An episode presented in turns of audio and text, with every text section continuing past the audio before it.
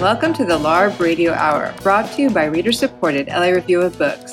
I'm your host, Kate Wolf, editor at large for LARB, and I'm joined remotely today by my co host, LARB's managing editor, Medaya Ocher, and LARB's gender and sexuality editor, Eric Newman. Hi, guys. Hi, Kate. Hi, Kate. Hi. So let's do a quarantine check. How's everybody doing? Well, you know, all the days kind of feel the same now. And they've started fencing up the bluffs near us in Santa Ah. Monica.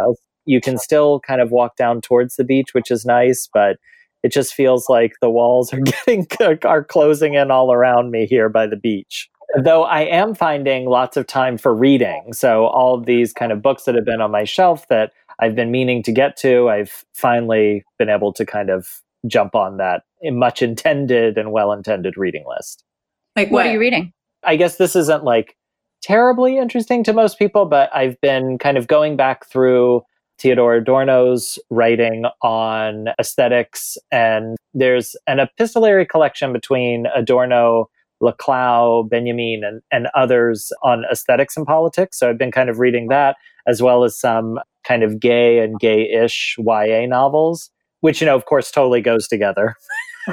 um, Nice but pairing. so that's kind of what I've been doing. And I guess somewhere in there thinking about how Adorno might respond to the aesthetics of the gay YA novel. Oh, well, one of the other books we've been reading this week is the book that our guest today wrote, which is called To Live and Defy in LA How Gangster Rap Changed America. And that's written by Felicia Angeja Viator. What do you guys, what's your relationship to gangster rap in LA? Well, what about Okay, you, Kate, um, since you were here? Yes, I was here. I was, I'm not a spring chicken by any means, but I was young when gangster rap was going on. So I didn't find it at the time. And I remember like purchasing Straight Outta Compton years later, and I wasn't really able to get into it that much because I think the kind of hip hop I liked was much more esoteric and funny and like jazzy and, you know, Tribe Called Quest, De La Soul, Freestyle Fellowship style. But I have found that the kind of anger and ferocity that NWA encompasses like wears really well. Mm, And Hmm. anytime now where I'm feeling really pissed off about injustice, like they're a good band to go back to. Um, Nice. Along with Boogie Down Productions and Public Enemy. Yeah, there's still plenty that they were rapping about that is happening now. So they ever timely, unfortunately. Yeah. Yeah, it really is. I mean, I think my experience with gangster rap was very much that kind of like white suburban kid, like growing up in middle America. But it was definitely in like college and then grad school that I I think I heard the music differently, like both through an informed sense of the history that it was documenting in real time, and also just what you said, Kate, like the kind of to me then much clearer political directions of the music and the underpinnings of the music and how that continues to kind of stick with us today. Yeah. Medaya, did, do you have any relationship to gangster rap? I also came to it late because I grew up in Queens. And so my rap life really started with New York rappers. And I also kind of grew up in the heyday of the, of the West Coast, East Coast rivalry. And so for a long time, very stupidly, I was like, well, West Coast sucks. um, but you know, this is also like as a child who doesn't know anything. Old, right? West Coast sucks to be my battle. yeah, exactly. Um, so I didn't know a lot, but I had gathered that much, and probably only came to West Coast rap, and I don't know, like in college. But this book was really fun to read because I had, you know, I really didn't know the history of West Coast rap or of the rise of gangster rap, other than sort of what I had gleaned from pop culture in general. And I thought Felicia really gives a comprehensive, interesting view of how this genre came to change our culture. Yeah, yeah, I, I agree. Let's listen to the interview. Let's do it.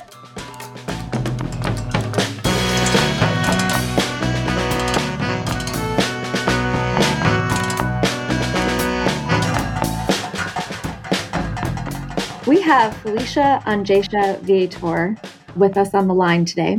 Felicia is an assistant professor of history at the San Francisco State University, and her new book is called To Live and Defy in LA How Gangsta Rap Changed America. She used to be a DJ in the Bay Area, But today we'll have her on to talk about the book and the development of gangster rap in LA. Thank you so much, Felicia, for joining us. Oh, thank you for having me. I really appreciate it. So, Felicia, this book does a really amazing and thorough job of kind of setting the scene from which gangster rap evolved in Los Angeles. And it puts a real particular emphasis on police brutality and the kind of war efforts of the police chief at the time, Daryl Gates. I wondered if you could just talk about the kind of extremes and specificities of police brutality in 1980s Los Angeles and beyond that the kind of particulars of African American life in LA. You talk about kind of LA being a promised land and a lot of that being debunked at the same time that it did have unique opportunities for, you know, black business people and black cultural life. But then it, lots of these communities were also just facing this extreme police brutality. So maybe you could talk about those things kind of in the same breath for us, just to set the scene. Yeah. You know, what I found in the research was that the Black experience of LA through the generations, I mean, as far back as some of the first waves of migration into LA, Black migration into LA, so early 20th century, is that the experience for many affirms this idea that LA is sort of a promised land. And I talk about that in the intro to the book. A promised land in comparison to, of course, the Jim Crow South and to the urban North and all of its problems. But those experiences of LA as this special place of opportunity through the generations, the experience of LA as a sort of like an American Eden, that all ends up underscoring the fact that LA, in fact, does incubate extreme forms of inequality, extreme forms of racial bigotry and racial violence, especially in the form of police abuse. And that's not new in the 1980s, even though, you know, I talk specifically about Daryl Gates and his reign of the LAPD and some of the things that he does that are pretty radical in terms of militarizing the police force and introducing things like decommissioned US Army tanks, essentially, the battering ram, which was really radical at the time in the 1980s at the beginning of the national war on drugs and LA's specific crisis with gang violence and drug addiction and drug trafficking. But yeah, you know, the Black experience in LA is a really interesting and important backdrop for this story because the mythologies about Los Angeles, you know, this idea that LA is the promised land for everyone and especially for black migrants, you know, good jobs, these single story houses with yards all in a row, and opportunity and cheap land and all of these things that doesn't erase the bigotry and the inequality and the violence. And in fact, it actually amplifies these injustices. It amplifies the indignities of racism in LA. And specifically, you know, the indignities of police violence and police abuse in the community. And that's for me what's so important about Los Angeles as this unique backdrop for understanding a development of a subgenre of hip hop. It's an important backdrop for understanding the Watts Rebellion. It's an important backdrop for understanding Black Power in LA. It's also what, of course, underlies the 1992 LA riots. And I find that it is the root of this unusually dark and cynical subgenre of hip hop that emerges in the late 1980s. So for me, you have to understand something like the relationship between these ideas of LA as being this very special, unique place for Black Americans and at the same time, the, these extreme forms of racial violence, especially in the form of police violence, that these two things are happening simultaneously and that that is the backdrop for something like gangster rap. And just for listeners who aren't familiar, what was the battering ram? So, the battering ram is initially this decommissioned military vehicle. It was used on the war front in Vietnam, used by the US military. And then Los Angeles commissions these things for the 1984 Olympics. They're initially commissioned by Los Angeles because of the potential risk for terrorism during the Olympics. And then after the Olympics, Daryl Gates, in cooperation with the mayor, with Mayor Tom Bradley, decide to use these on the streets of LA in order to help the SWAT team in their drug house raids and their rock house raids. So initially, these things are just, they look like tanks. They're these armored vehicles. And then when the LAPD decides to use them for drug house raids, they put this long steel 14 foot battering ram on the end of it which is the way to sort of break down these rock houses with precision. It's basically this way to turn communities into war zones. And this is first introduced on the streets of LA for the drug wars in 1985. And it's used a few times in 1985. Then the things go into retirement, and then Daryl Gates brings them back out in 1988. So it's a weapon of war on the streets of LA. And a kind of weaponization of the police force that has continued today, obviously. Right. We don't have to think back too long to remember the tanks and other heavily armored vehicles that were rolling through the streets of Ferguson. I want to shift a little bit along these lines to ask you about gangster rap, especially in Los Angeles around the mid to late 1980s, as mm-hmm. a kind of literary realism, a mm-hmm. form of reportage and just capturing of what was actually going on. There's ways in which I've thought about gangster rap from this time as being, you know, similar to kind of the work that Richard Wright was doing earlier in the 20th century, you know, in terms of like showing what was actually happening in communities. And then obviously the other part of this is to talk about the media backlash against that.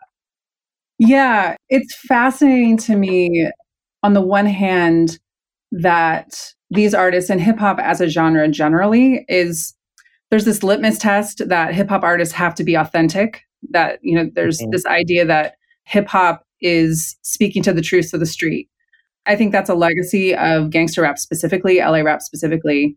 But what's interesting to me about that, I think you kind of put your finger on it that, I mean, literary realism is still art. So there's still, I mean, I think for these guys, the idea of reality or labeling themselves as reality rappers or gangster rappers was kind of this like neat trick where they're raising the stakes of what they're doing. So they're responding to what's going on in New York, where artists like Run DMC are branding themselves as street rappers. So right. what's going on in hip hop is, you know, artists increasingly are associating themselves with being hard.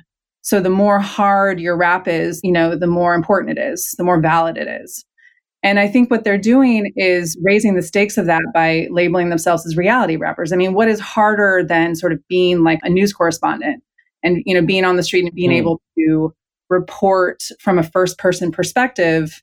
And I think it's important to realize that this is the era of the 24 hour news cycle. And this is also the era of, I talk about this in the book, but of Dennis Hopper's colors. So where you are having these fictional accounts of real crises that are happening in LA and so these guys are saying, look, like we're going to ramp it up and we're going to say that we have the knowledge and the experience and we live it so we can speak on it from this place of truth. But it's also a way that they're provoking the public. It's their art. And so there's it's a mix of their own experiences, but they're also, you know, their stuff is it's outlandish, it's exaggerated, it's humorous, it's all of these things in the way that, you know, what Eddie Murphy is doing or what Richard Pryor is doing. I mean, it's right. it's intended to be shocking.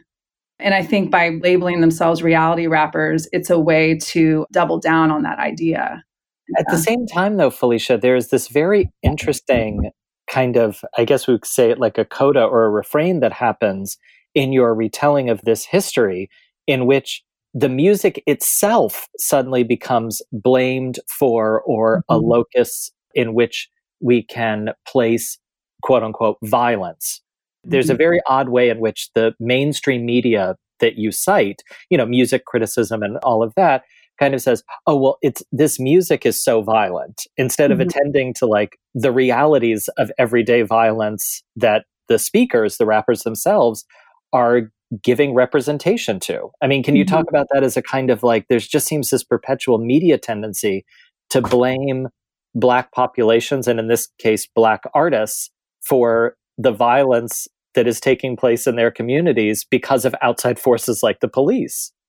Yeah, I mean, what I can say is it seems to me that these guys are fully aware of that. I'll give you an example. So Ice Cube you know, he goes on this media blitz to talk about how MTV bans the Straight Outta Compton video. And the Straight Outta Compton video that they film is basically a depiction of a gang sweep. And part of the reason why there's such shock around this video is because of the violence, the depictions of violence, right?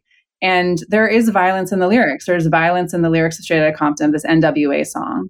But in the video itself, the only people who are violent are the police the rappers, they're talking about guns, but ultimately the depiction of guns on screen, they're using their fingers. So it's Right. like kids, like kids pretending like they're tough, but it's really the cops that have the weapons and the cops that ultimately have them face down on the hood of a cop car in the end of the video. But it gets banned. And Ice Cube, he's calling out the media for that. He's basically saying, like, look, like, you're criticizing us for being violent, but you are you're blinded to the crisis that we're dealing with. So they're speaking to this in real time, you know, and it's part of their not just, you know, in terms of them speaking to the problem, but also their way of getting attention to the music. It's complicated because I think that they're very much aware of what they're doing. I mean, they're using plastic guns in photo shoots. So they're very much aware of how the public is perceiving them in this caricatured way. And to a certain extent, they play into that, especially Easy E, because they know it gets them attention. And I think what is valuable, what's currency for them is that attention. I mean, so it's tough, right? Because they're playing into these caricatures. They understand that the press is going to depict them as these violent kids, these violent black kids coming from these ghetto landscapes, these gangland landscapes. But ultimately, they also need that platform to speak on the crisis that's happening there. So it's tough, and you can understand why they have been depicted in a lot of the literature as these sort of modern day minstrels, because it's Mm. easier to depict them that way.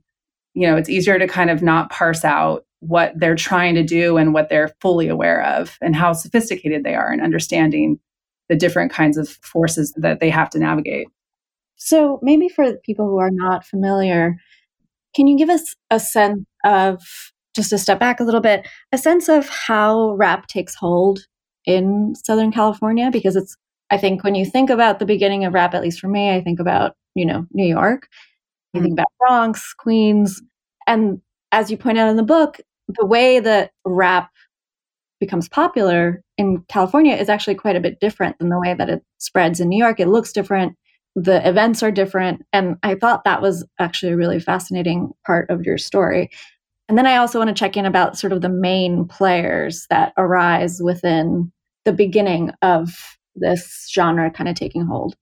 The origin story of New York typically revolves around this idea of the four elements. So the four elements in the hip hop history canon is DJing, MCing, breakdancing, and graffiti. So I think a lot of the narratives about hip hop's evolution have revolved around that framework. And so, what was very interesting to me was that it's very different in LA. That framework doesn't exist. So, you don't have things like graffiti and breakdancing as integral to the way in which Black youth music, hip hop develops in LA. There are New York imported versions of hip hop culture in LA in some of the clubs, like the radio, for instance. I talk a little bit about that. Club Lingerie is another one where you have kind of these like Bronx showcases. So you have, you know, promoters and artists who are coming from New York, coming to LA, and then setting up something that they feel is sort of true to the hip hop aesthetic in LA. And I think part of the reason why hip hop scholars have seen LA hip hop as basically being this offshoot of New York is in part because of those people, of those entrepreneurs and what they're doing. Is this, oh, okay, so we're seeing in LA this very similar thing with like graffiti backdrops and people breakdancing and these very, very diverse audiences. I think it's, it actually masks what's really going on because in LA, you have something that is revolves more around the DJ, the mobile DJ in particular, and it is it's virtually exclusively black, which is really what makes it unique from what happens in New York. I mean, it is the mobile DJ scene that I spent so much time examining in Los Angeles is a largely black scene and very much intertwined with gang culture in early 1980s LA. I mean, that alone makes it just a completely different origin story in terms of, you know, what these artists are navigating, the audiences that they're performing for, and how those sounds develop. I mean, this is a sound that is specifically designed for something that looks a lot more like a Jamaican sound system. I mean, these huge, huge speakers, a party thrown at the Los Angeles Coliseum with thousands of kids, I mean, it's a different sound that develops. It's more bass heavy. It's more about like a physical experience. So I think a lot about the sound and the bass in LA hip hop that it has to do with, you know, how people are consuming it in stadiums and in cars ultimately. So to explain what a mobile DJ is, so these mm-hmm. mobile DJs and Dr. Dre turns out to be one of them. I had no idea. They would go from barbecue to barbecue, event to event, and have these mobile parties. Yeah. I mean, there is a version of this that's happened in New York, which is also a legacy of a Jamaican tradition, sort of the sound system tradition in Jamaica. But in LA, the mobile DJs, it's a little bit more like club DJs in the sense that the DJs, I mean, a guy like Egyptian Lover becomes a headliner. I mean, he is creating beats in the moment. He is the draw for these thousands of kids. The Uncle Jam's Army, these big DJ crews, they would invite artists like Run DMC or mm-hmm. like soul artists like Midnight Star, but those artists would be the opening acts because really the kids were there to see the DJs. And that to me does seem different from what's happening in New York because it's really the DJs that are the kings of the scene well into the late 1980s, long after the MC sort of becomes the center of the scene in New York. The DJ is still very much like the reigning important force in Los Angeles.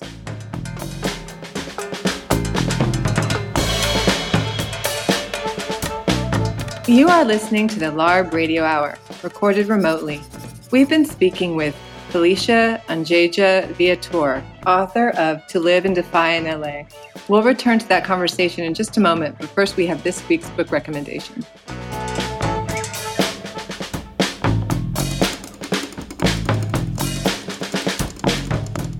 We have Harry Dodge back on the line with us again today. Harry Dodge is an artist, and he's the author of a new book called My Meteorite, or Without the random, there can be no new thing. Harry Dodge is here to recommend a book for us. Harry, what book are you going to recommend? I'm going to recommend a great short novel called Crudo, uh, which is mm-hmm. C R U D O by Olivia Laing. Yeah, tell us more. Well, I read it, I guess, last summer. It was about a year old when I read it, so not old, not new. And it totally blew me away. I love this this book it's a really strange little short book in which the character of the author is really pulled apart, in which the character of the author is um, sort of problematized. And mm. that's definitely of interest to me. She sort of oscillates between being herself it seems, and we're sort of situated in some sort of short trip that the actual author is taking. But then she kind of lightly pretending that she's Kathy Acker too for the whole hmm. book, oh, which oh, is so, so unlikely.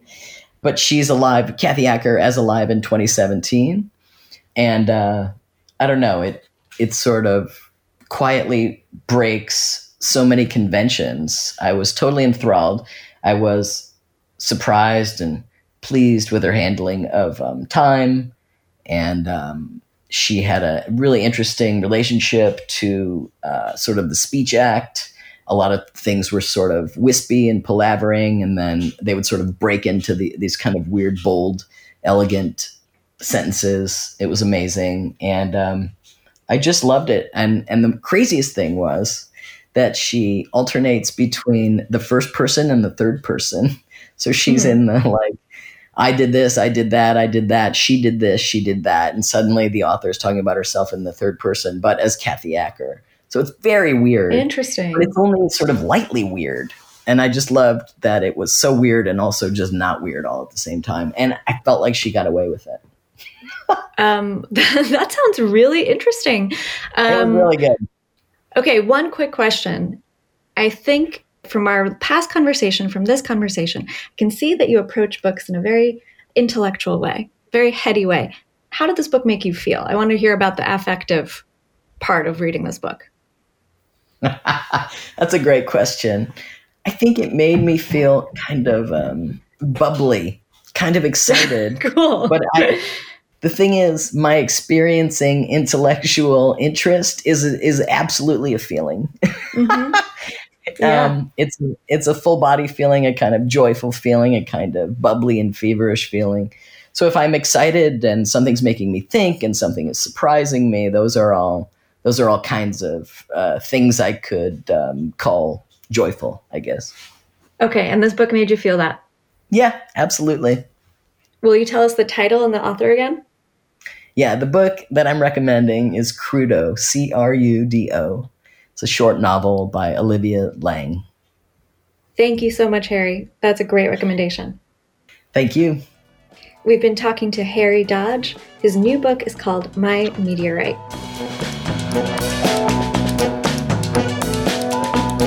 You are listening to the LARB Radio Hour. We now return to our conversation with Felicia Angeja Viator, author of To Live and Defy in LA.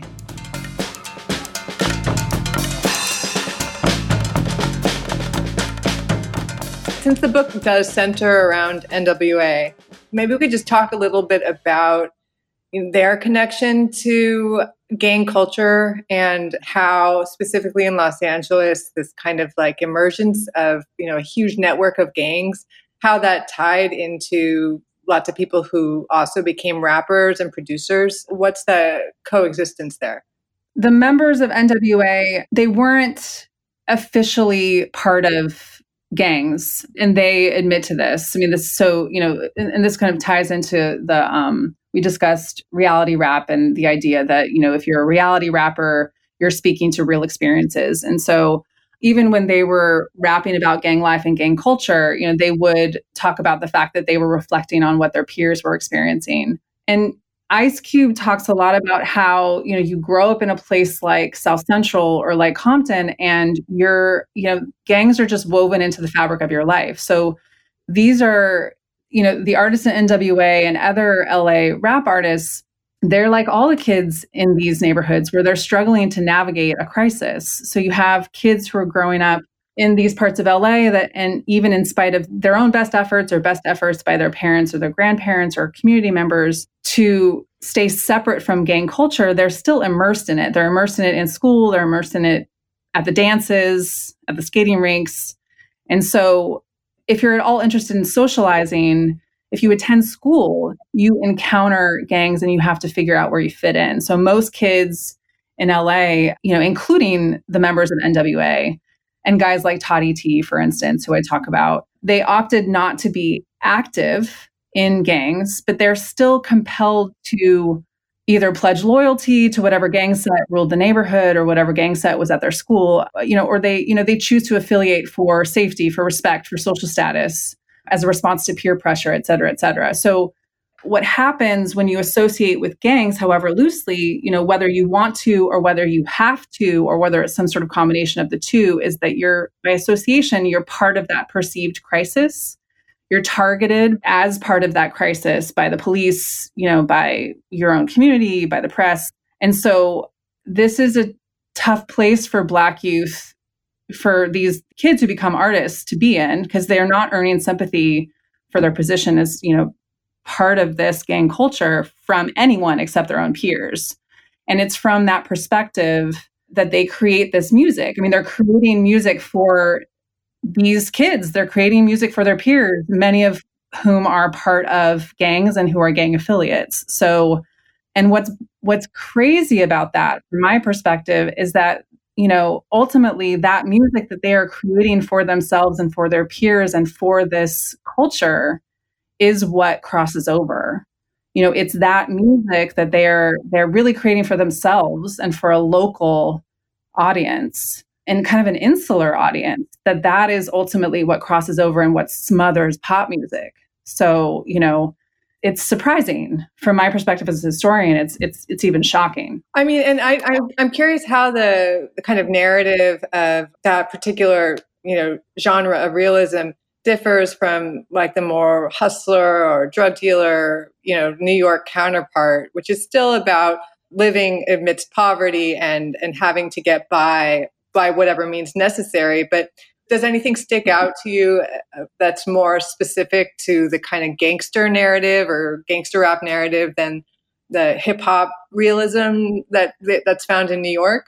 Yeah, I it's a great question. I think the main difference, so if you look at sort of early Boogie Down productions or even early Public Enemy, like the song My Uzi Weighs a Ton comes to mind. Like New York, these rappers in the 80s, at the same time that NWA is kind of figuring out its sound, you do hear lyrics about guns. You hear lyrics about drug use, crack, the cops. You you hear that in the lyrics in New York. So there is a hard sound coming out of New York that is addressing many of these same kinds of things. The main difference, you know, lyrically and aesthetically that I noticed, and I think that hip hop fans at the time noticed, and why somebody like Jay Z was so kind of like shocked by what was coming out of LA, was that the way in which LA rappers, as early as Toddy Tee, are addressing those very same things is not from a position of these are the problems, this is how we address them.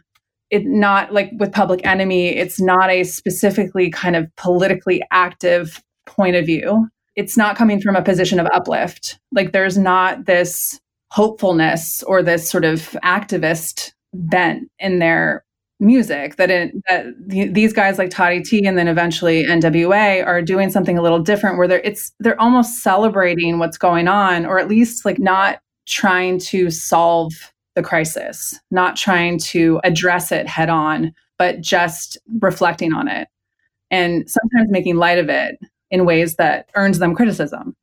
So there there is a, a difference in terms of the way in which New York is addressing these things, but from a from a position, many of them um, from a position of sort of activism, whereas LA, it's like the news correspondent. It's like the idea of that you're a reality rapper and that you're doing something that is simply, you know, addressing what's going on on the on the front. Like you're not trying to judge it.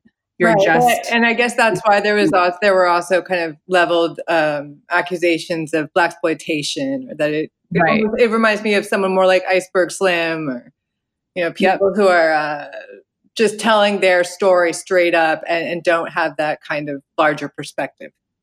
Right. And it's not coincidental that Ice T is very much influenced by Iceberg Slim. I think, you know, those are great connections to make because, you know, it's that same sort of reflection on something to the point where some people think that you're exploiting it and celebrating it um, to the detriment of your people. So, yeah.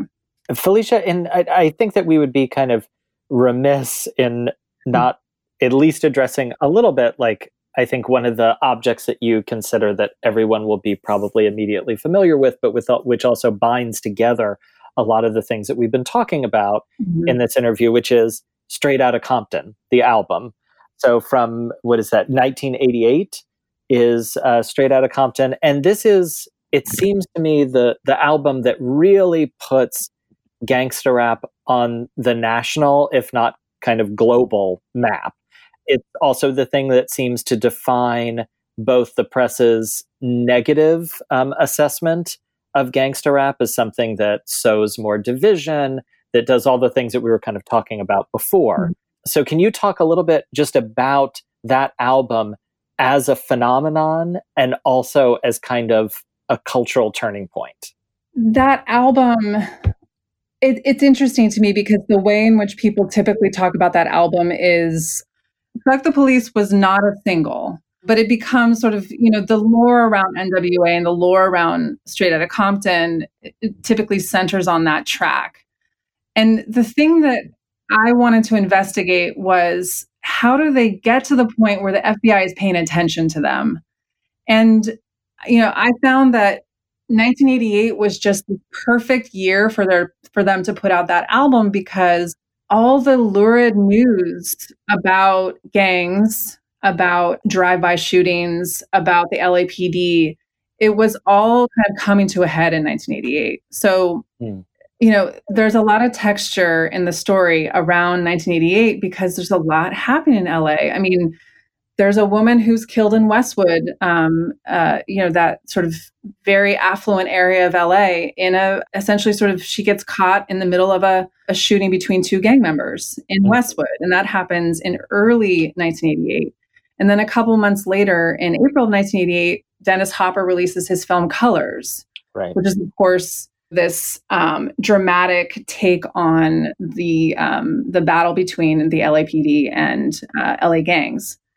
And so that's all happening. And at the same time, and I think very much connected to those events, the LAPD and Daryl Gates resurrects the battering ram, starts employing these gang raids, and it's big news. Suddenly, you know, all these crises that the national news has kind of somehow missed in the early 1980s, suddenly everyone's paying attention to LA. It, it is such a perfect time for NWA to release this album. I mean, they've already mm-hmm. had some success with Eazy-E's career, Boys in the Hood. Right. Um, this record is not is doing pretty well. You know, JJ Fad had you know quite uh, a successful run, but I don't think that Easy E, especially, thought that Straight Outta Compton as an album would have the kind of traction that it gets.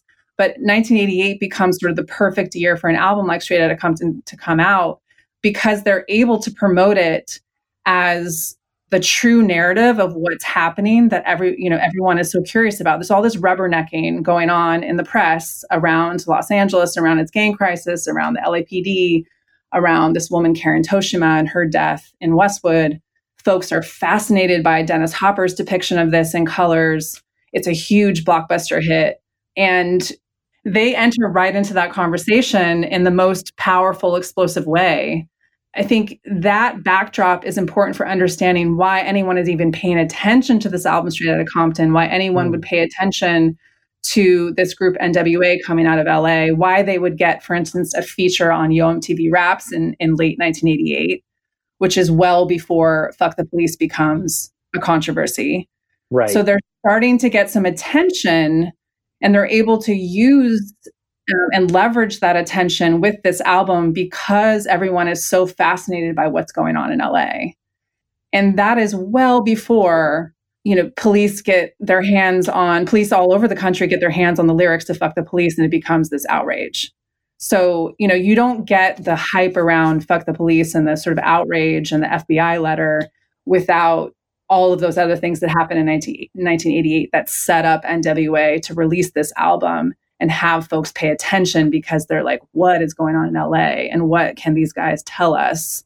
And how can we get our fix yeah. in this way with music that sounds really good? I mean, it's a super musically entertaining album too. You know, it's not just the lyrics, but it's also funky. Like it's it's it's entertaining and, and enjoyable to listen to. It's not just dark and dystopian, like it's actually really funky and it bangs.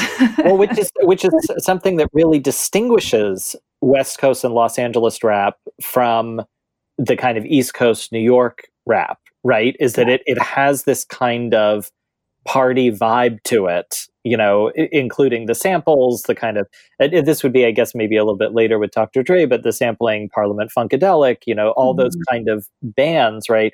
It has this jumpier, more. I believe you, you use the term up tempo, right? Um, that that marks it as as distinct and perhaps like gives it more circulation.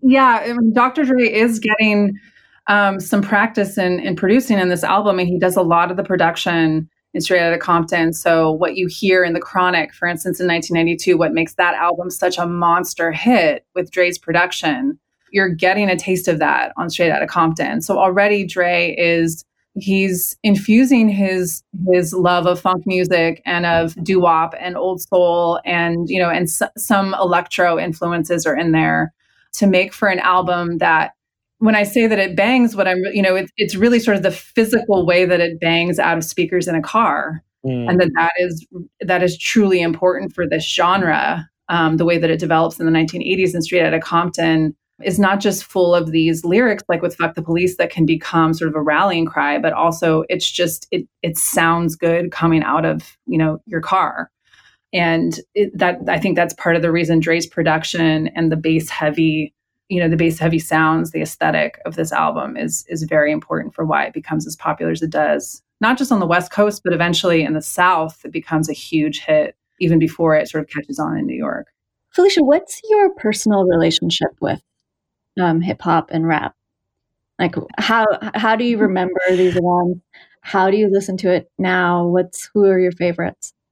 Sure i so um, i'm very born and raised So I'm not from LA, and people always wonder, you know, why would I write about LA being from Bay, being from the Bay, and and not having lived in LA? But I, you know, I grew up listening to Bay rap, especially mob rap, uh, guys like uh, Celly Cel and Mac Mall. So mm-hmm.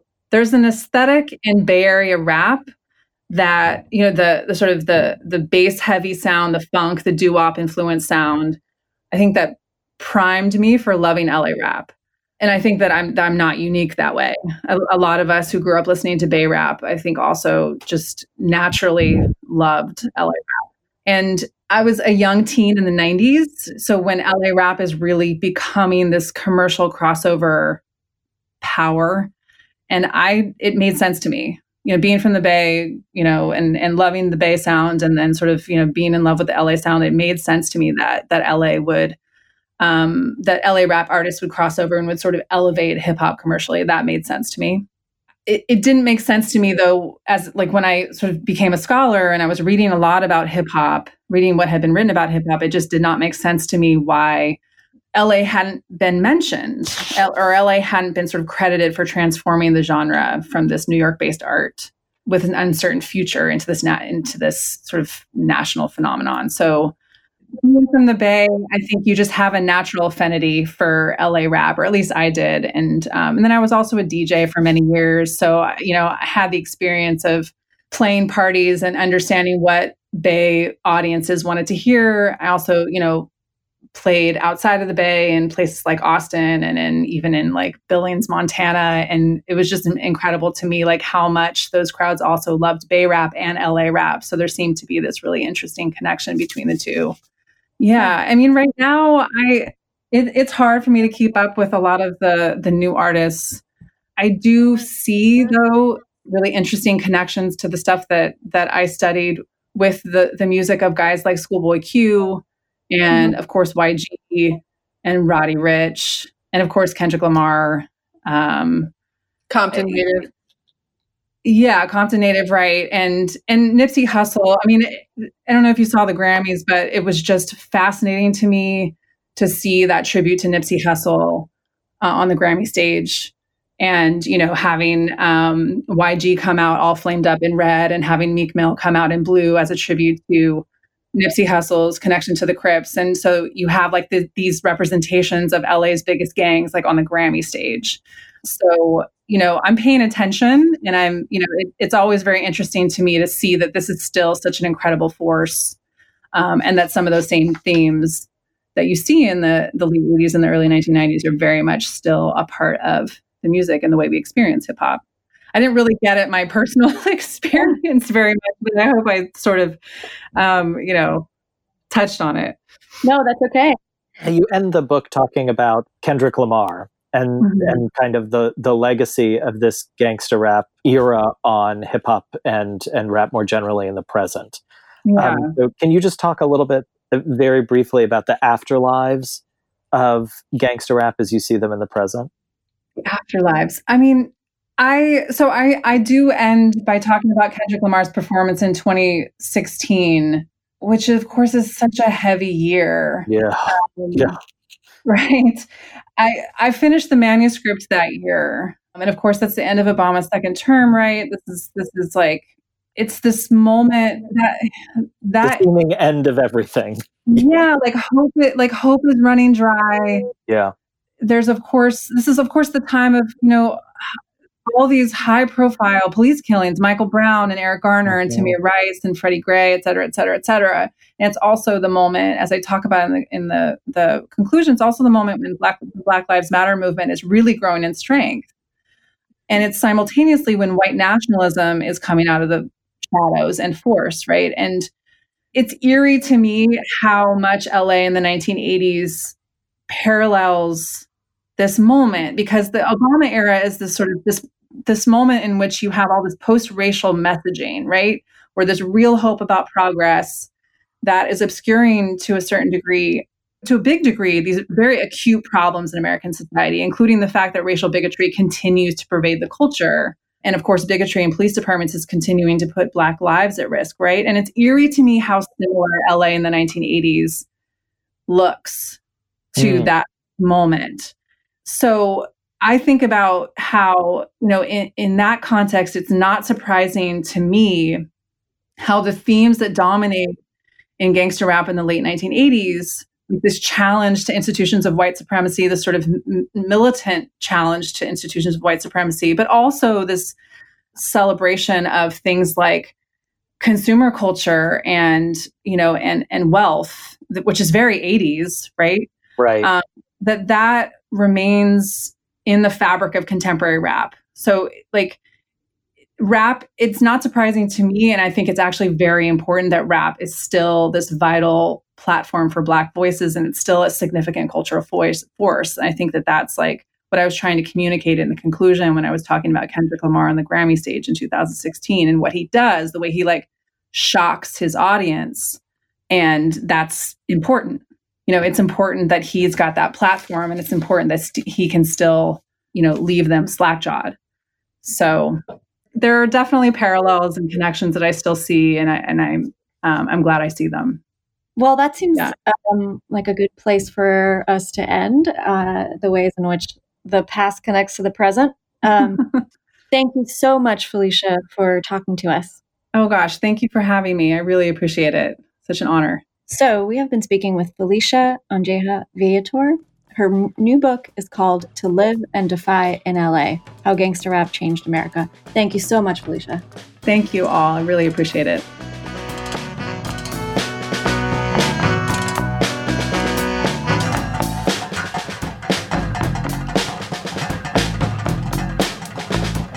You've been listening to the LARB Radio Hour. Subscribe to our podcast in iTunes, SoundCloud, and Stitcher. If you like the show, leave us a comment and tell us what you think. The LARB Radio Hour's executive producers are Eric Newman, Medaya Ocher, and Kate Wolf. Our engineer is William Broughton. Production assistance is provided by William Broughton, Eleanor Duke, Lauren Kinney, and Jake Levins. Special thanks to Alan Minsky, who is no one's moral conscience, for production assistance and to Emerson College for the use of their studio in Hollywood. Tom Lutz is the publisher and editor in chief of the Los Angeles Review of Books. Our theme song is by composer Imogen Teasley.